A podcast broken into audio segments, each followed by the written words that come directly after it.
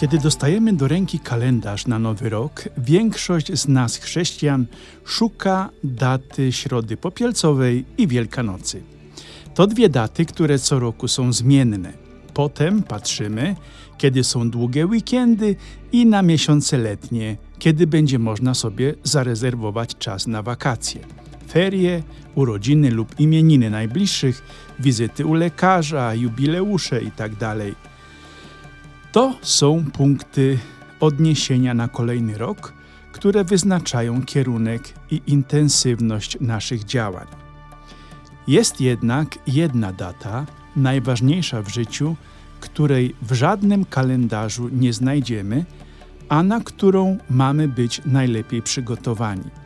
I o tej dacie jest dzisiejsza Ewangelia i mój podcast, do którego serdecznie zapraszam. Ja jestem brat Krzysztof, jestem kapucynem i mieszkam w Innsbrucku. Co tydzień nagrywam podcast pod tytułem Ja mhm, aby podzielić się z Wami moimi myślami na temat niedzielnych czytań. W każdą sobotę od dwunastej pod adresem ja mhm, jako jedno słowo kropka podbin kropka com znajdziecie nowy podcast. To tylko kilka minut refleksji, które mogą Wam pomóc obrać właściwy kurs w Waszym życiu. Serdecznie Was zapraszam.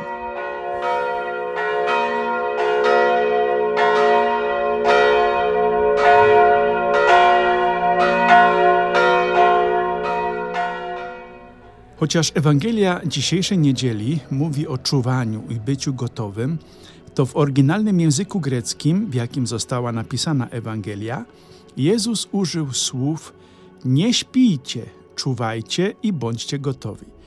Dlaczego aż tak? Gdybyśmy sięgnęli do wcześniejszych wersów, nieczytanych dzisiaj, mielibyśmy jaśniejszy obraz dnia Paruzji, czyli dnia powtórnego przyjścia Jezusa. I to jest ten dzień, to jest ta data, której nie ma w żadnym kalendarzu. Pocieszę Was. Nawet Jezus nie zna tego dnia ani roku. Sam o tym mówił wiele razy, że ten dzień zna tylko Ojciec, a Jezus posłusznie wykona wolę Ojca i wróci jak Pan wracający z podróży, który powierzył swoim sługom swój dom, którym jest właśnie Kościół. O ile w ubiegłą niedzielę Jezus mówi, że ten dzień dla wielu będzie dniem strasznym i ostatnim, o tyle dzisiejsze wystąpienie Jezusa nie skupia się na edukacyjnym zastraszaniu, a Jezus mówi, że ten dzień, którego nie ma w kalendarzu, przyjdzie do nas w czasie naszego normalnego funkcjonowania w codziennym życiu. Owym Panem, który powierza sługom swój dom, jest sam Jezus. Domem Chrystusa oczywiście jest tutaj Kościół, który On założył i właśnie w tym Kościele każdy mieszkaniec tego domu, czyli każdy członek tego Kościoła, otrzymuje konkretne zadanie do wykonania, aż do powrotu Pana. Jezus nigdy nie mówi, że mamy oczekiwać Jego powrotu w ciszy i adoracji. Jezus mówi, że mamy żyć, mamy być skoncentrowani na powierzonym nam życiu. To jest nasze zadanie jako Jego sług. A zapytacie pewnie, a jakie to są zadania? Bardzo proste. Ojcowie niech będą ojcami, matki matkami, mężowie mężami, a żony żonami. Kapłani niech będą kapłanami, biskupi biskupami, osoby konsekrowane osobami poświęconymi, a świeccy niech żyją tak, jak wierzący świeccy. I tak możemy mnożyć te zadania. Każdy z nas powinien żyć tak, jakby jutro miał nastąpić sąd ostateczny. Myślę, że Jezus miał to właśnie na myśli, mówiąc o sługach, którym powierzył zadania. Pan z opowiadania Jezusa przygotował wszystko w domu, aby funkcjonowało jak trzeba, aż do Jego powrotu. On najpierw sam się zatroszczył o wszystko, żeby wszystko było okej. Jezus zostawił swój Kościół w stanie rozkwitu i powierzył go swoim sługom, apostołom i wszystkim tym, którzy do tego Kościoła zechcą należeć. Jeżeli więc coś nie funkcjonuje, gorszy Cię czy przeraża, to dlatego, że słudzy nie wykonują swojego zadania. Ale nie jacyś tam słudzy, albo bardzo, to są słudzy bardzo konkretni, nie jacyś tam słudzy Boga. Ja i ty należymy do tych sług. Nie odcinaj się, bracie i siostro, nie wywyższaj się, nie mów, że to nie ty. Jeżeli ci się zdarzy, drogi bracie i siostro, powiedzieć kiedyś, że wierzysz w Boga, ale Kościół jest do niczego, to wiedz, że mówisz o samym sobie. Bo ten Kościół, ten dom, który Pan zostawił, jest taki, jakim ty jesteś. Nie jest ani lepszy, ani gorszy. Taki jak ty. Każdy, kto wykonuje powierzone mu zadanie w gotowości, jakby Pan miał zaraz przyjść, jest sługą wiernym i dobrym, jak ci z przypowieści Jezusa. Jest jeszcze jedno zdanie ważne w dzisiejszej Ewangelii i myślę, że bardzo ważne. Pan powierzył każdemu słudze zadania zgodne ze zdolnościami sługi. Nikogo nie uczynił odźwiernym, jeśli nie potrafił zadbać o przedsionek domostwa, ani nikogo nie uczynił ekonomem, jeśli nie umiał zarządzać. Jeżeli jesteś robotnikiem w ogrodzie albo furtianem, który dba nie tylko o drzwi, lecz również i obejście domu, to nie pragnij być ekonomem domu Twego Pana albo jego zarządcą. Twój Pan wiedział, w czym jesteś dobry i to Ci powierzył. Wszystko na miarę Twoich możliwości. Małżonkowie, dzieci są sobie dane na miarę ich możliwości. Żyj w zgodzie ze swoim życiowym powołaniem, bo Bóg wiedział, co ci powierza.